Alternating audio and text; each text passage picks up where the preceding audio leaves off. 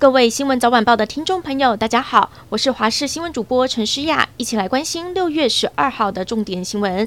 首先来关心疫情，本土确诊今天新增了五万零六百四十三例，前三名分布在台中、高雄还有新北。不幸死亡的一百六十三人当中，年龄最小的是三十多岁的男性，打满三剂疫苗，但是本身有脂肪肝和糖尿病，居隔快满七天的时候在家身亡。另外一名四十多岁的男性也打满了三剂疫苗，没有慢性病史，五月初确诊在家隔离，一个月后却在家身亡。指挥中心表示，目前还没有掌握个案的状况。至于入境检疫缩短成三加四，引发讨论。商总会长许书博认为，对观光没有太大的帮助，呼吁七月初赶快开放国门。怡姐对此也有不同的看法。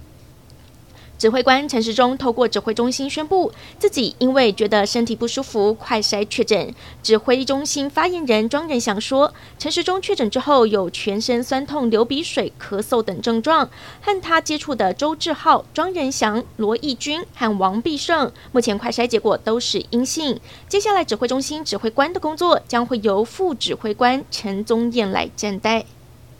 确诊虽然不是新闻。但难道是参选台北市长的条件吗？卫福部长陈世忠今天确诊，而他也是代表民进党参选台北市长的热门人选。巧合的是，国民党台北市长参选人蒋万安获得民众党支持的副市长黄珊珊，也都在五月份。先后确诊，对此黄珊珊只说部长辛苦了，要他好好休息，也要大家做好防疫。至于也积极争取代表民进党参选的前交通部长林佳龙，虽然还没有拿到确诊门票，不过身为选对会的成员，他说应该很快就会来决定新一波的人选了。社会消息。台中市台湾大道发生了四车连环撞的车祸，一辆黑色轿车高速追撞前方正在停红灯的三部车，汽车零件瞬间被撞到喷飞，车子车头撞烂，造成了两个人受伤送医，还好没有生命的危险。不过事后警方调查肇事的黑车驾驶是一名十八岁的林姓男子，他没有酒驾，却是无照驾驶。新北市林口一间社区旁的 KTV，今天清晨传出枪响，而新北市议员陈明义刚好就住在这一栋社区内。他表示，附近早就不是第一次发生纠纷，让住户晚上都胆战心惊。警方事后调查，双方是因为消费纠纷，酒后起口角，三十名恶煞不但用球棒砸车，甚至拿出模拟枪开了四枪。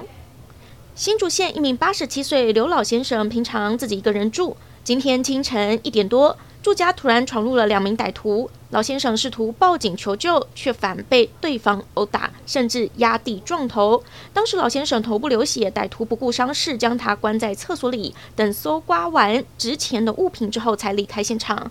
竹东警分局已经锁定了特定的对象，追缉当中。羽球消息：世界排名第四的台湾一哥周天成，今天下午出战印尼大师赛冠军战，要来拼个人二零一九年后的第一冠。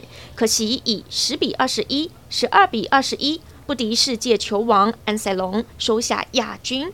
其实小天在这之前已经连续打败了三位安塞龙训练营的球员，没想到遇上校长本人，却是以挑战失败收场。针对中国频频对台湾文攻武吓，前美国国务卿希拉蕊表示，俄罗斯只是短期威胁，真正带来长期威胁的是中国。希拉蕊表示，拜登先前表示要军事介入台海是很聪明的一步。而在新加坡香格里拉对话，中国国防部长魏凤和却当众恐吓台湾。魏凤和不顾两岸互不隶属的事实，在一场演讲上说，如果有人将台湾分裂出去，将不惜一战打到底。